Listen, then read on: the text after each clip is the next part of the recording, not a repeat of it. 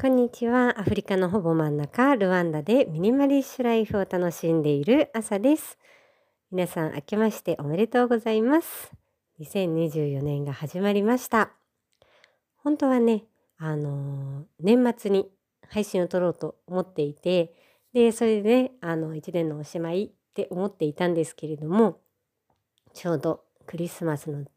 直前、12月のね、23の夜からかな。そう、23の夜から、あの、子供が一人熱を出して3日間ぐらい続いて、で、やっぱりそれが次の子に移って、で、それがですね、大人に移ってっていう風に、家族全員が熱を出してダウンするという、未だかつてない、結構ヘビーな 体調不良サイクルに陥りまして、で、私もね、まさに3日間半は本当にもうベッドに横たわってるしかできないような状態が続いて。で一応年末までには熱は落ち着いたんだけれどもそこからですねずっと咳が続いていて。であのポッドキャストをね撮るどころではない喉のコンディションだったのでそう一発目がこんな1週間経った後になってしまいました。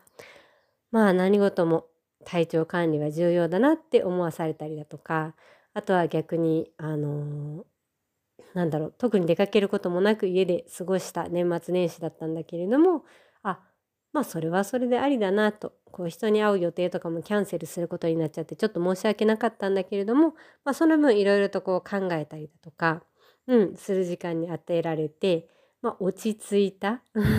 落ち着いてたのかな？そうあののんびりとのんびりと過ごした記憶はあんまりなくてどっちかっていうとぜいぜいしてたんだけれども そうまあ時間的にはゆとりのある年末年始を過ごしてその時にですね考えたことなどを今日は配信でお話ししたいなと思います。もうすぐでねポッドキャストが1周年になるんですけどそうもうちょっとこうコンスタントにちゃんとね週に1回配信をしていこうって思っていた矢先に体調不良でで例えばこうブログとかインスタグラムだったら、まあ、いくらでも体調不良だろうと何かアップしようと思えばまあまあね時間とちょっと根性で 何かしらはアップできるんだけれどもポッドキャストだけはやっぱ声だからやっぱりリアルなんですよね。あの嘘がつけないしやっぱ体調不良になっちゃうとその音をね取るどころではなくなってしまうと、うん、難しいなと思ってやっぱりこうコンスタントに遅れずに出していくことの、まあ、難しさと、まあ、だからこそやることに意味があるのかななんてことも思ったりしているそんなもうすぐ 1周年のポッドキャストです。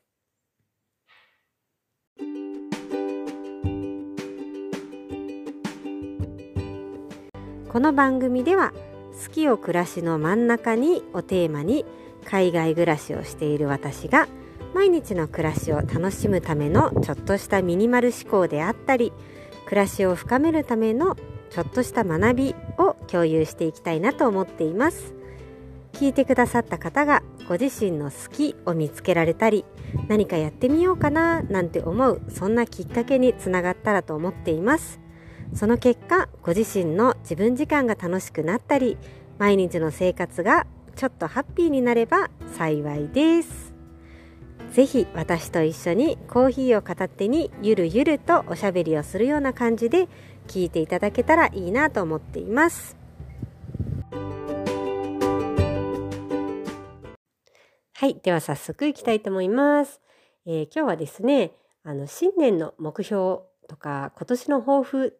をもう考え始めたとかもう考えたよとか逆にもう1週間経ったからもうちょっとギブアップ気味だよって いうタイミングだったりするのかななんていうふうに思うんですけれどもまあこの新しい1年を迎える迎えたにあたって、まあ、やりたいことを考えたりだとか、うん、目標を考える時期かなと思うのでその時にですねちょっと意識した方がいいかなと思っていることをお話ししたいなと思います。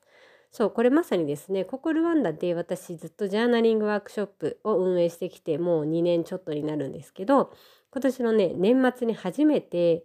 あのいつも毎月やってるやつの他にこう年末の振り返りワークショップをやってみました。まあ、正直なところあの年末って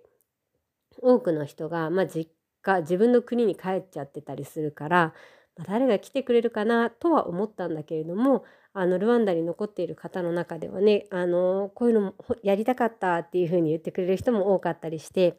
あやっぱりこう振り返りってしたいなとかこう考える時間を持ちたいなって思うけれどもやっぱりこう年末年始のねイベントの立て続け感とかで実際にできるかというとやっぱできないよねっていう話になったんですよね。まあ、なので今日はですねこの配信を聞きながらそうちょっとでも頭を動かしていただいてで思ったことをノートに書きつけたりなんてしてもらったらいいかなそんなきっかけになったらいいかななんていうふうに思っています。そうであのその新しいね1年を迎えるにあたってこう先にね目標を考えたくなっちゃうんだけれどもこう新年の抱負って何だったかな？なんかもう世界的にリサーチされていて1月の二十何日には みんなギブアップしてしまう大半の人がギブアップしてしまうっていうのが実際に出てるそうなんですよね。あと分かりやすい例だとあの1月ってまあこれからヘルシーに過ごすぞ健康的にいくぞって思ってジムの入会者が激増して 特に今かなこの1週間目ぐらいってめちゃくちゃ混んでるんだけれども、まあ、1月のもう下旬にはその、うん、ピークの波っていうのが去ってしまってそう2月にはま元通りになる。本当にその1ヶ月だけでジムはあのー、1年分のこう一番の収穫 集客時っていうのを聞いたことがあって。そうそれくらいですね、まあ、全世界的にこう目標を立てるのは好きなんだけれども、まあ、実際にその目標を覚えているのも難しかったりとか 実践するのが難しかったりっていうこう今だけ盛り上がるシーズンなのかななんていうふうにも思っていて。そう。じゃあどうしたらそんな1月までにギブアップせずにこうなんだろうなちゃんと新年のちゃんとっていう言い方がいいか分かんないけどその新年の目標が意味があるものにできるかなって考えた時にあ先のことを考えるまでにまずはこう自分がどこにいるのか今どんなところを楽しんでいるのかなどんなところに今いるのかなっていうこの自分の足元を見るのが重要なんじゃないかなと思ったこともあってまさにですね年末にそんなことを考えるワークショップをやってみました。そうでねあのまず自分がどこにいるのかっていう方に目を向けるそのこれからやりたいこと先のことじゃなくてまず自分がどこにいるかっていうのをすごくうん見る必要があるのかなって思ったのは例えばこうどこかに行こうと思った時にもう目的地例えば富士山に行くぞって考えるのは簡単だけれどもじゃあ今自分がどこにいるか分かんなかったらどの道を通ったらいいかも分からないですよね。こう Google マップに目的地富士山って入れるのは簡単だけどそれは Google がこう何て言うんだっけあのサテライトで今の GPS でね今あなたがいるのはここだからこのうんと大通りを通ってでこの高速道路に乗ると富士山に着けますよっていうふうに教えてくれるんだけどそうまさにその今の自分現在地っていうのを、うん、理解せずにじゃああそこに行きたいここに行きたいって考えちゃうと結局たどり着けないしうん、無駄足を踏んじゃうのかななんていうふうに思いました。まあ、日本にいる方が富士山に行きたいと思ってたら、まあ、とんでもなく回り道しても、まあ、何らかの形で見えてきてたどり着くかもしれないけれどもじゃあ例えば日本にいらっしゃる方がエッフェル塔を見に行こう。あなんかインスタで見ておしゃれだったからエッフェル塔とその近くのカフェでお茶をしようって思って突然歩き始めちゃったとしてね、今自分が日本にいるってことも考えずにどこかにそのおしゃれな方向にとかみんながやっている方向にって動き出しちゃうことって実は多いんじゃないかななんていうふうに思うんですよね。でおしゃれだと思ったからやろうと思ったけどもうなんか全然たどり着けないし全然こう自分のライフスタイルにも合わないし はあやっぱりギブアップ私には合ってなかったってなっちゃっては元も子もないからこそそうまず今の自分がどこにいるのかなっていうのをうん、理解するのが大切かななんていうふうに、えー、考えていました。でまさにですねワークショップで、えー、みんなで考えた3つの質問を今日はシェアしたいなと思います。まず1つ目2023年のハイライトは何だろうっていうお話です。これねハイライトっていう言い方が分かりやすいかまあ自分の中で印象に残っていることちょっとした大きなこと、えー、ちょっと嬉しかったことみたいな意味で考えてもらうといいかなっていうふうに思うんですけどそうこれね結構面白いなと思って1月から12月までまあ1ヶ月ごとでもいいしまあ四半期ごとぐらいでもいいかなって思うんだけれどもそうまずこう頭の中の記憶をたどりに、うん、自分のハイライトを書き出してみる。こうあお正月そういえば誰々と会ったなとかあそうだそうだ今年はこんな旅行に行けたなとかあそうだそうだ、えー、今年こんなお買い物したなみたいなハイライトをまず書き出してみるんですね。でもこれ面白いなってやってみて面白いなって思ったのがそうやっぱりかなりのことを忘れてるんですよね。でなんかなんとなくイメージで123月の方を忘れていてまあ9011あたりを覚えてるのかなって思ったら意外とその限りでもなくてそう逆もしかりだななんて思ったりしてこれ面白いなって思ったんですけど、まあ、やっぱりね記憶をたどりにするだけだとうんあのー、覚えてるのは半分ぐらいかな。なのでまず時間をかけてそれを書き出した後にですね、まあ、普段だったらジャーナリングワークショップせっかくねノートとペンと向き合う時間だから携帯は使わないようにしましょうってしてるんだけれどもこの時ばっかりはですねみんなでカメラロールを見てみました。で自分の写真を振り返ってみると出てくるんですよねこうすっかり忘れていたようなちょっとした幸せがいっぱい。なんかこう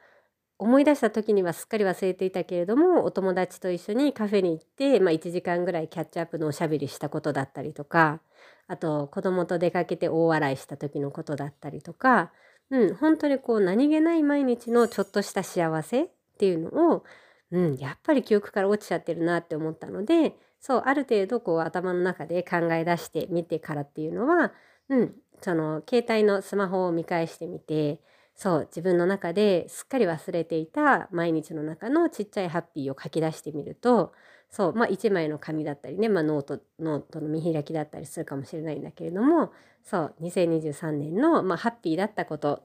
まあ中にはねその大きかったこと衝撃的だったことっていうネガティブ面も出てくるかもしれないんだけれどもそう1枚の紙にハイライトをグググってこう並べてみるとあなんかこうあっという間とか言っちゃうんだけれどもあでもその中でもいろんなことをやっているしいろんなことを感じたし学んだなっていうのが見えて、うん、すごく面白いアクティビティだなっていうふうに思いました。でその1月から12月の、まあ、ハイライトを並べた後はですね、まあ、それをこうちょっと俯瞰してみてください。でそれを見た時にあじゃあ2024年にもっとやりたいことは何だろうなって考えるのは大切だと思いました。何かとこう新しいことをやらなくちゃとかこう新年だからこそ新しい趣味をとか新しい挑戦をって思っちゃうんだけど何もその新しいこと新しいことに手をこう出す必要はなくてもうすでにやっていて楽しかったこともうすでにやっていてハッピーだなって思えることをより例えば回数を増やしたりだとかよりその経験を深いものにするにはどうしたらいいだろうっていうのを考えてみる。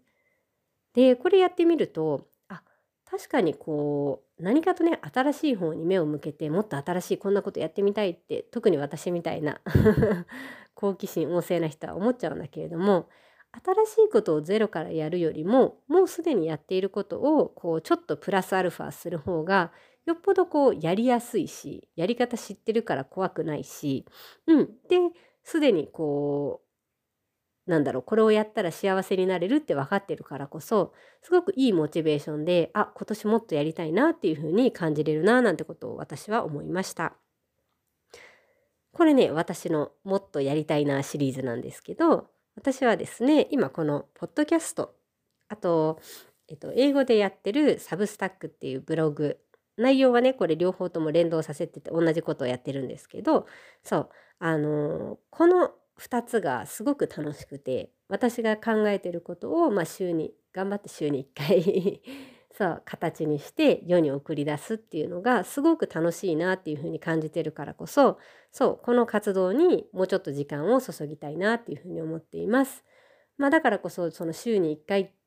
て言いながら結局月に3回ぐらいだったものを、うん、しっかりとペースアップしたいななんていうふうにも思っていたりとか、まあ、あとはですねあのまあ、ここでこうジャーナリングワークショップを運営してもう2年になるから、まあ、ある程度そのジャーナリングだとか、うん、書くことの楽しさだとかあとそれを趣味にす趣味をもうちょっと習慣化するみたいなあたりの知見も広がってきたからそうジャーナリング関係の話ももうちょっとしていきたいななんていうふうに思っています。あとね書き出していて思ったのは、えーと、読書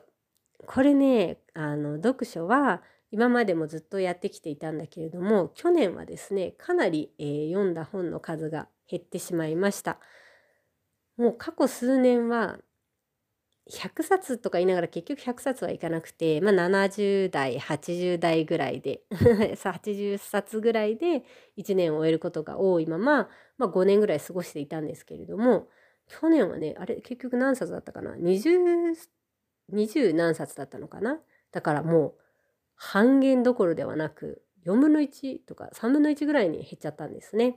でまあその理由も自分の中では分かっていて去年はそのあの自分の勉強とそして自分のお仕事を始めるっていうことに集中するって決めてたからそうまあそれは無理に頑張って自分のお尻を叩くつもりはなかったんだけれどもそう読書はやっぱりまた取り戻したいなって思ったので今年のもっとやりたいなって思っていることのリストに入っています。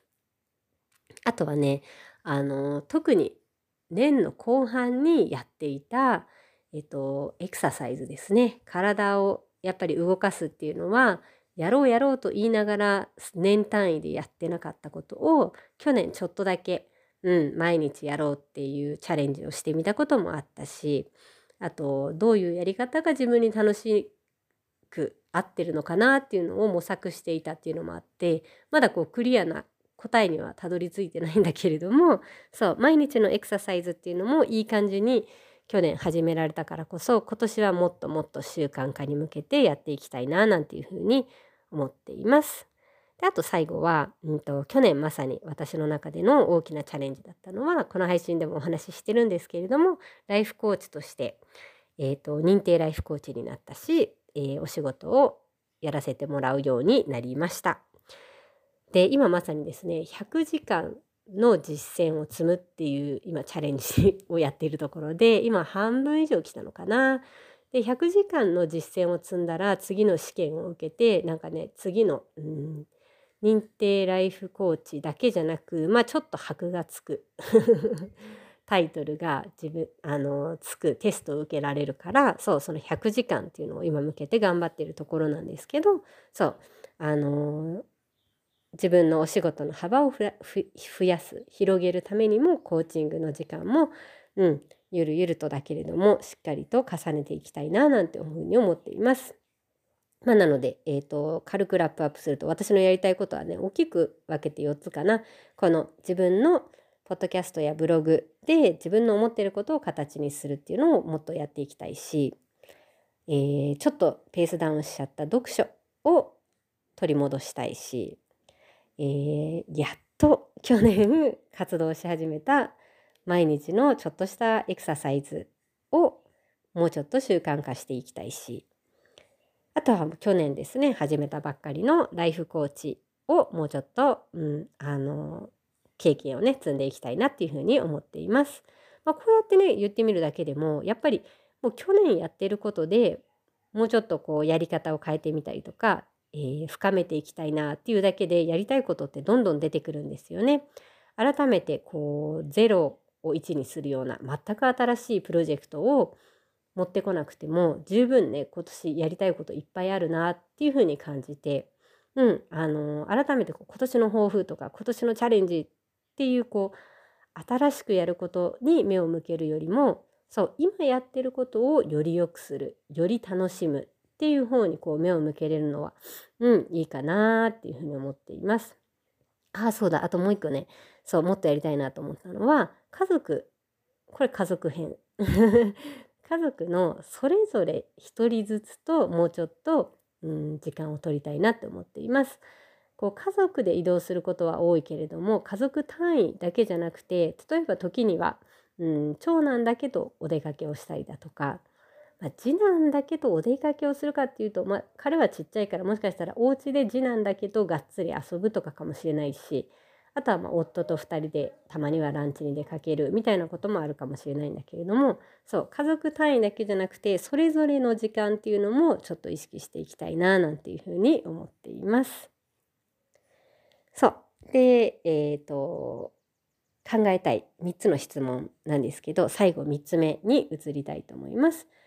えっ、ー、と最初の書き出してみたハイライトを見てで2つ目の質問のじゃあどんなことをもっとやりたいかなどんなことをもっとやったらハッピーになるかなっていうのを考えた後に3つ目の質問はですね2024年にやりたくないことは何だろうやめることは何だろう。そうこれでもまだねこう新しいことを考えるんじゃなくて新しいことを入ってくる余地を作るためには自分の時間だったりエネルギーだったり、まあ、場合によっては金銭的なものだったりとかっていうのをこう別に使えるようにこう無駄なことだとか、うん、あのやらなくていいことやりたくないことっていうのを削らないことにはさっき言ったもっとやりたいなっていうこともできなかったりとかさらにはもっと新しいことにチャレンジするゆとりっていうのが生まれないなって思ったのでそう2024年にやりたくないことは何だろうっていうのを考えてみました。これね結構恥ずかしい ちょっと恥ずかしいんだけど、えー、私がやめようと思ったことはですねまあ3つありました。まず1つは、えー、もうこれねいろんなところでお話ししてるんですけどやっぱりスマホ時間ですよね。なんかこう意味があって何か調べ物をしている時間は意味があると思うんだけれども、うん、ただただ見ている時間っていうのはもう本当に減らそうと思って今ねちょっとこれ私の中でいろいろと試行錯誤しているところです。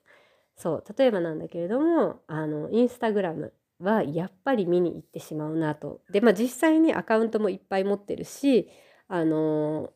まあそれ経由でこうワークショップだとかコーチングに連絡をくださる方もいるからこそ重要なツールではあるんだけれどもだからこそ完全にやめちゃうぞっていうことはないんだけどこう自分が何か載せるために見に行くはいいけれどもそのなんか載せたものがなんか何人の人が見てくれたかなとかいいねがついたかなっていうのは私が5回見に行こうが10回見に行こうが0回見に行こうがそこは変わらないなっていうのをすごく思ってるからそう今ねちょっとやってみてるのはそう自分が何か載せる時に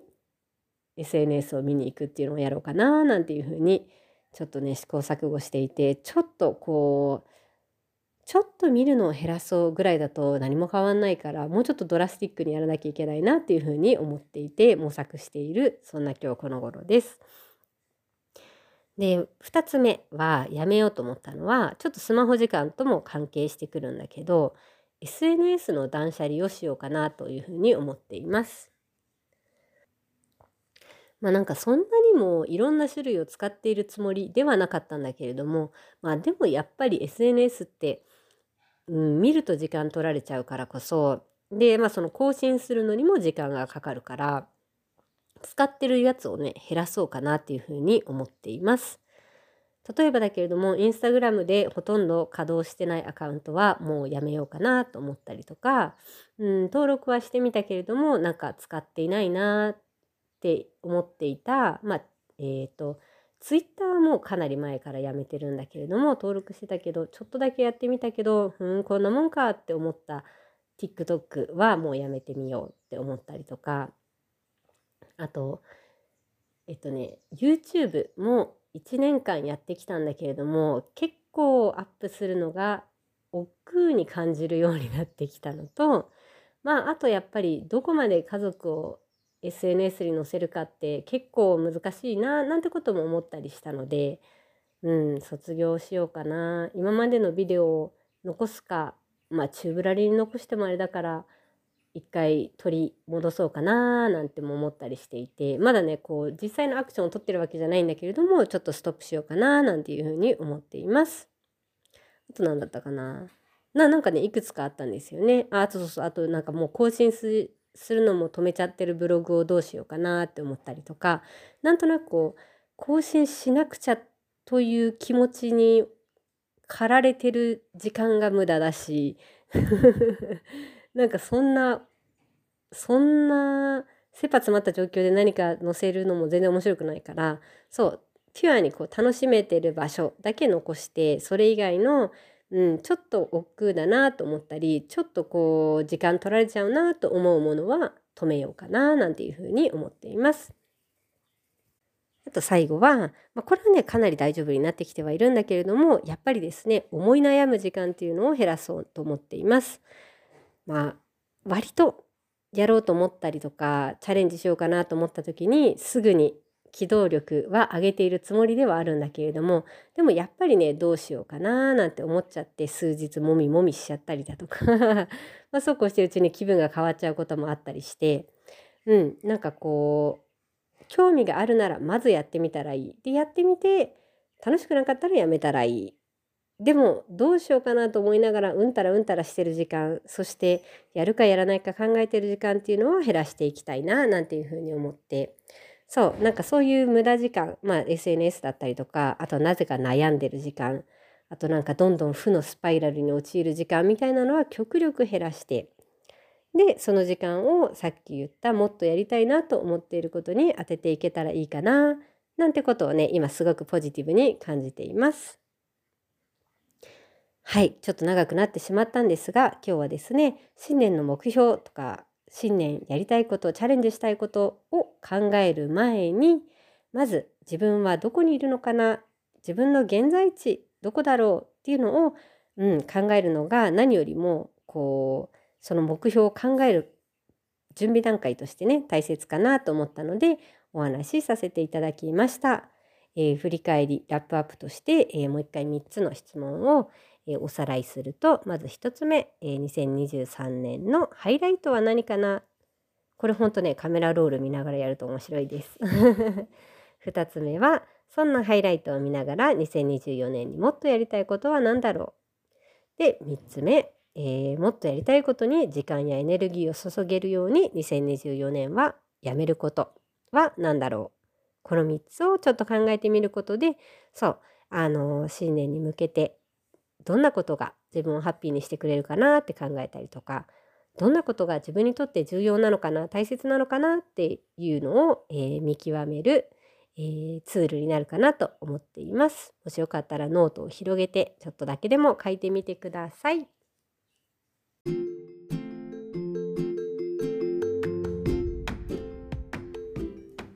最後まで聞いてくださりありがとうございます。今日のエピソードはここまでとなります。もし今日のエピソードを聞いてですね、ルワンダってどういう場所なんだろうって思ってくださった方は、エピソード概要欄に私のインスタグラムと YouTube のリンクを貼っておきます。ぜひぜひどんな場所なのか、イメージ通りなのか、ちょっとイメージとは違うのか、どうかなとは思うんですけれども、見に来てください。はい。では今回はこれくらいにしてまたお会いしましょう。バイバーイ。